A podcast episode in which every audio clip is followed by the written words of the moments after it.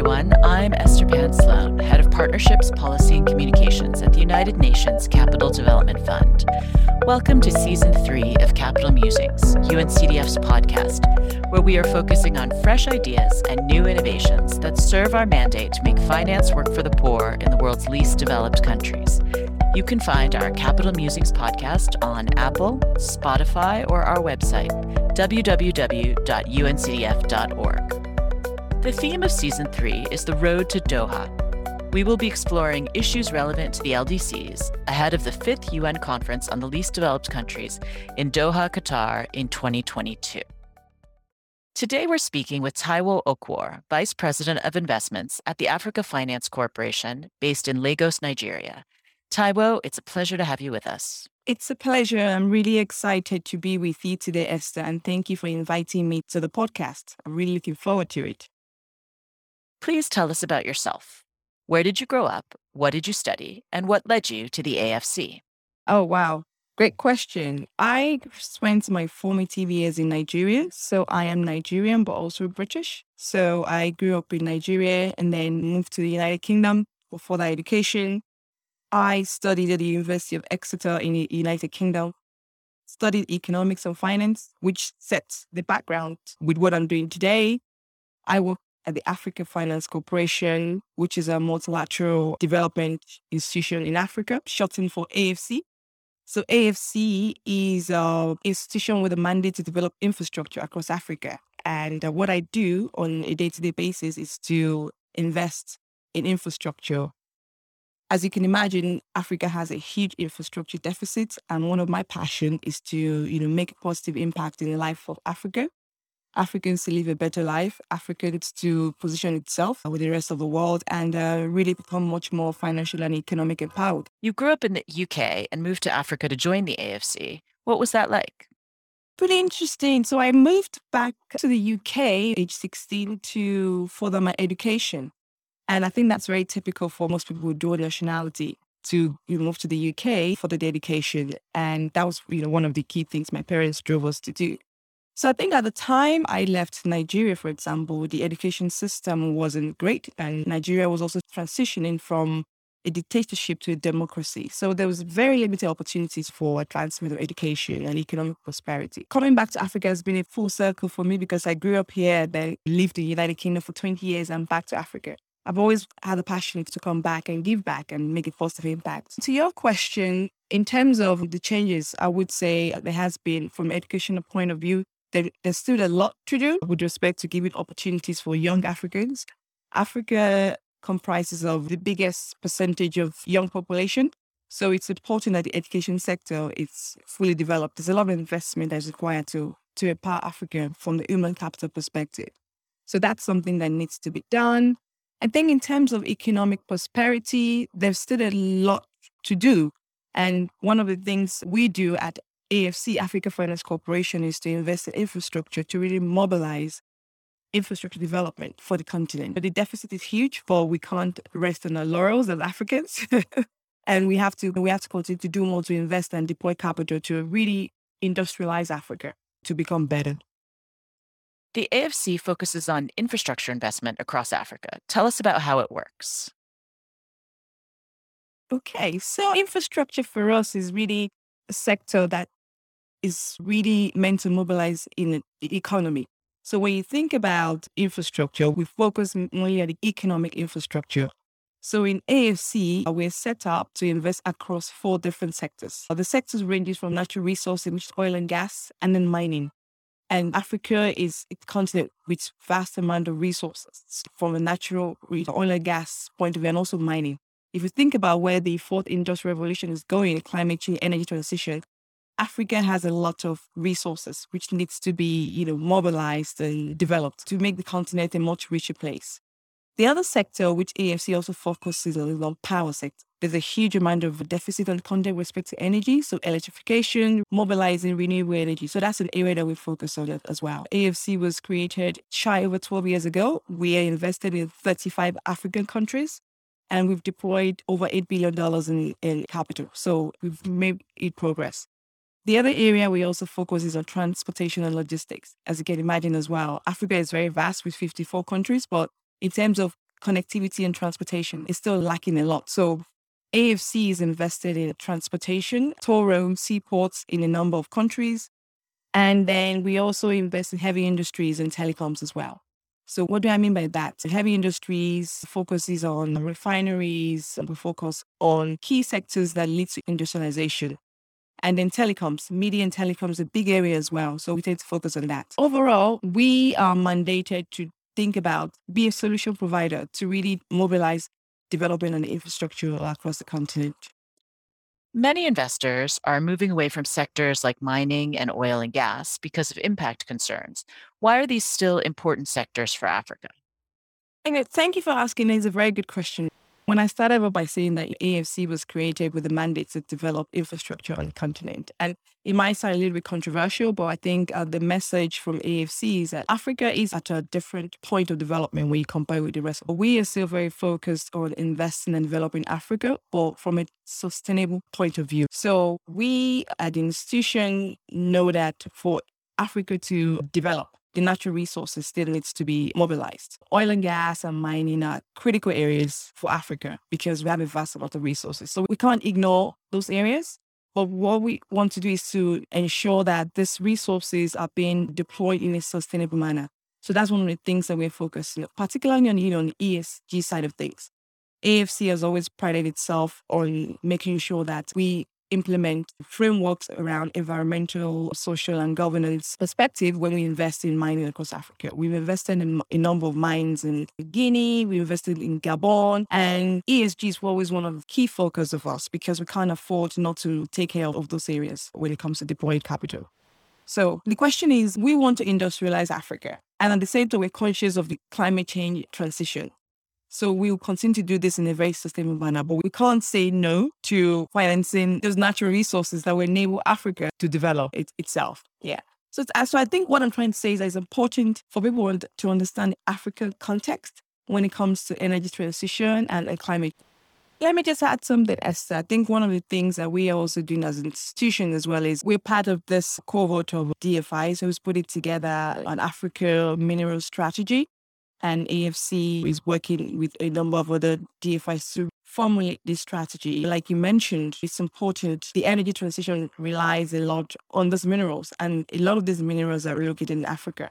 So we want to ensure that while a lot of the value addition at the moment is not on the continent, we want to make sure that Africa looks to benefit from the next revolution, which we expect to deploying and investing in this uh, in new minerals for the future. The AFC focuses on infrastructure investment across Africa. Tell us about how it works.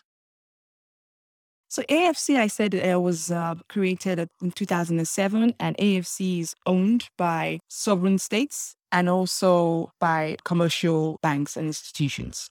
We also have ownership from other DFIs and other sovereign governments as well. So we have the Africa Development Bank and Badia, who's another development bank, being an owner in AFC. And then we also have a number of commercial banks as well.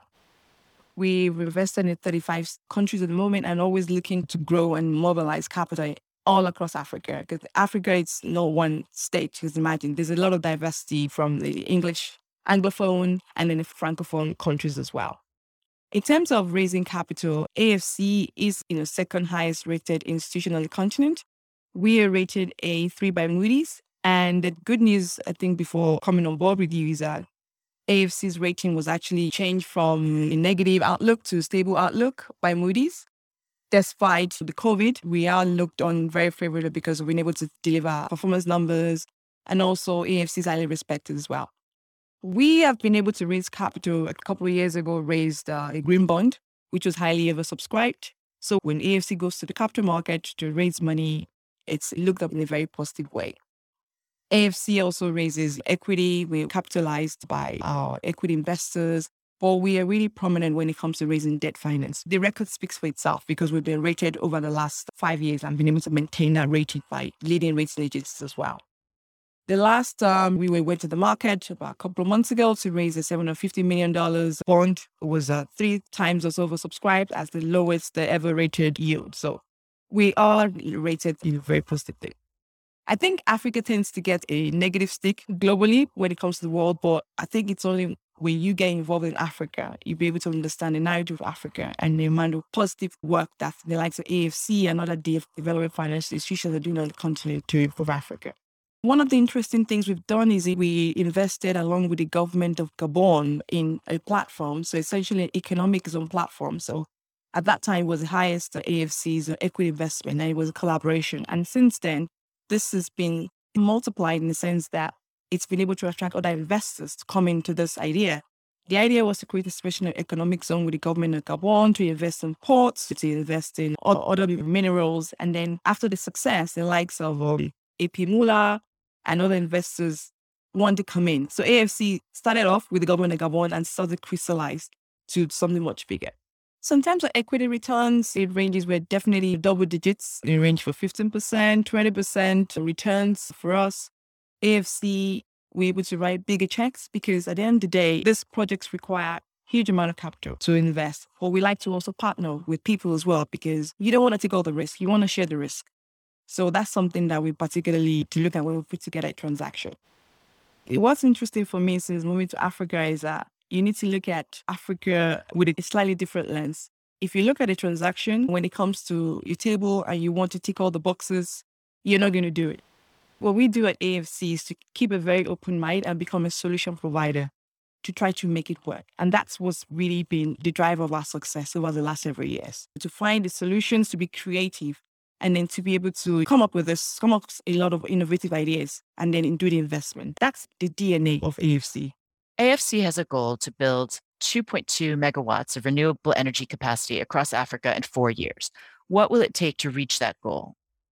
Yeah, that's one of the key initiatives at the moment for AFC. The idea is for us to, to build this renewable energy platform, and there's a real strong focus to do that. One of the key things we want to do is to really, you know, build up the portfolio. At the moment, we have a, a portfolio of about you know, 400 megawatts or so. So it's essentially, you know, think about multiplying that by times five or something. So there's a number of strategies to do more acquisition financing to be able to accelerate, to be able to achieve that objective. And the other aspect is also to even develop our own projects. So what AFC does also, we have a, called project development, PD. So when you think of PD, think of it as a more like a VC unit. So what we want to do is to create our own projects because when you look at Africa, a lot of people see unbankable projects and they will not touch it. But what AFC does, we have a project development unit which prepares the project to a bankable stage. So we're doing a lot more in project development across different sectors, but in power is a big example. So we want to create our own pipeline of projects. So that's another area to be able to get to that renewable two gigawatt renewable portfolio. We're also doing a number of um, greenfield projects as well across a number of continents. The, the focus, if we can do this renewable energy platform in the next three years, the idea is to be able to attract other investors to come on board with AFC. And then the objective is to list this renewable energy platform on one of the markets. It could be London, it could be anywhere else. So it's a big focus initiative for us at the moment. Please tell us about a transaction or deal that you've done that you are particularly proud of. So I would say, without giving too much away, I would say one of the transactions I'm looking at at the moment, which is almost about to get to the end, has been very interesting. Because I think with AFC, like I said, we're African focused. We want to promote African champions. So currently working with um, a company looking to become more vertically integrated across the petroleum industry value chain this company is already an existing portfolio AFC, but then they came to us because they want to become bigger. They want to become vertically integrated. So it's a company that was started by a bunch of Africans. And that was an attractive thing. And we've been with them for a while. So I think one of the things that I am particularly proud of is that A, we're supporting an African founded company to become an African champion. That's a big hit, right? And then the other aspect is even being able to help the companies and acquisition financing. So there is an integration process along the way. There is working with the company to bring in more resources to improve their governance structure. So for me, that's not something I've been involved before. So it was a great learning experience and just being able to make everything come together holistically, something I'm very proud of. Because usually the financing transaction, if you're working with a very experienced sponsor, it's very simple. So here we're having to do a lot of work with the company to bring them along the journey. So for me, that's really rewarding because you learn a lot. B, supporting a business which has a lot of room to grow, expand, and develop, become more vertically integrated. And then you're helping the, the company expand from a human capital point of view, process point of view, and then become a, a much a fully fledged and institutionalized organization. So the goal is this company needs to become more institutionalized to be able to attract additional capital for the future. So yeah, that's something that I'm really proud of. And the other aspect is also to exit to other institutional investors. We've done exits in power sector to another platform. So another AFC partner with another investment group to create a power platform. So the idea was to contribute different assets into that platform, create a governance structure, create a plan to acquire more assets, and then eventually list on the capital market. So institutional investors are the people that we partner with for exit. What is the biggest misconception investors have about Africa? Interesting question. I think is the risk. There's no transactional deal that is risk free. So it's important to understand your risk uh, appetite. I would say a lot of investment, I think, in Africa requires patient capital, especially when it comes to infrastructure. So that's deals in Africa then take long. And I refer back to the project development uh, unit, which AFC has um, created over the last several years and has led to a pipeline of our transactions. So I would say really understanding your risk appetite is one of the fundamental things as well. And work with Africa institutions who are African focused to help you on that journey. I think that makes in the likes of AFC, I think who understand the continent, who've been on the continent. I think that if you like a foreign investor looking to come to Africa, working with institution like ours is it's a big plus because we we on ground. We understand a lot of the nuances from the regulatory, political, social. So that's something that um, I would encourage investors who are outside and looking to come into Africa to do business. There is risk in every transaction, but you can manage that. And then you, capital also needs to be a little bit patient when it comes to investing in Africa.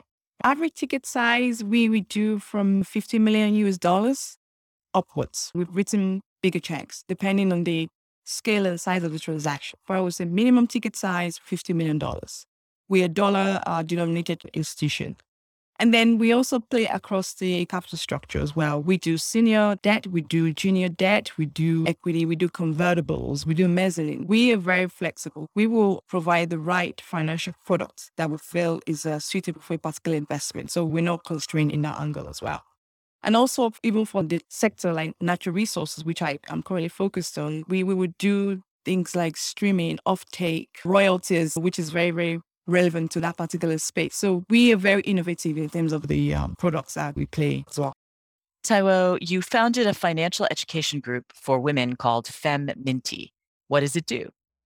Okay, so Fem Minty, it's and let me just take a step back. So I relocated back to Africa four and a half years ago and haven't been away for 20 years or so. I was looking for a way to deepen my connection back to Africa. And I wanted to make a positive impact. And founding a financial education platform for women was something, was an idea that came to me as a way for me to do that, to deepen my connection and also make a positive impact. I think a lot of uh, Africa is a little bit patriarchal in, in a sense. So I felt that women being financially empowered and educated was one way to do that. So FemMinty is uh, a financial education platform with the mission to educate young women, girls, to become much more financially empowered, make the right financial decision with respect to earning money, spending money, and also investing right? Because I think it cuts across different parts of the world that financial education is not in the curriculum. I know so in the United States and Canada, other places are including the curriculum, but still in a lot of places we're not taught. Make money, most of the time we spend money, but in terms of the foundational concepts, we don't read, we're not taught. So FemMinties was created to teach women and I think even men, because when I think of some of my workshops and things I've organized on social media, men are very interested in this.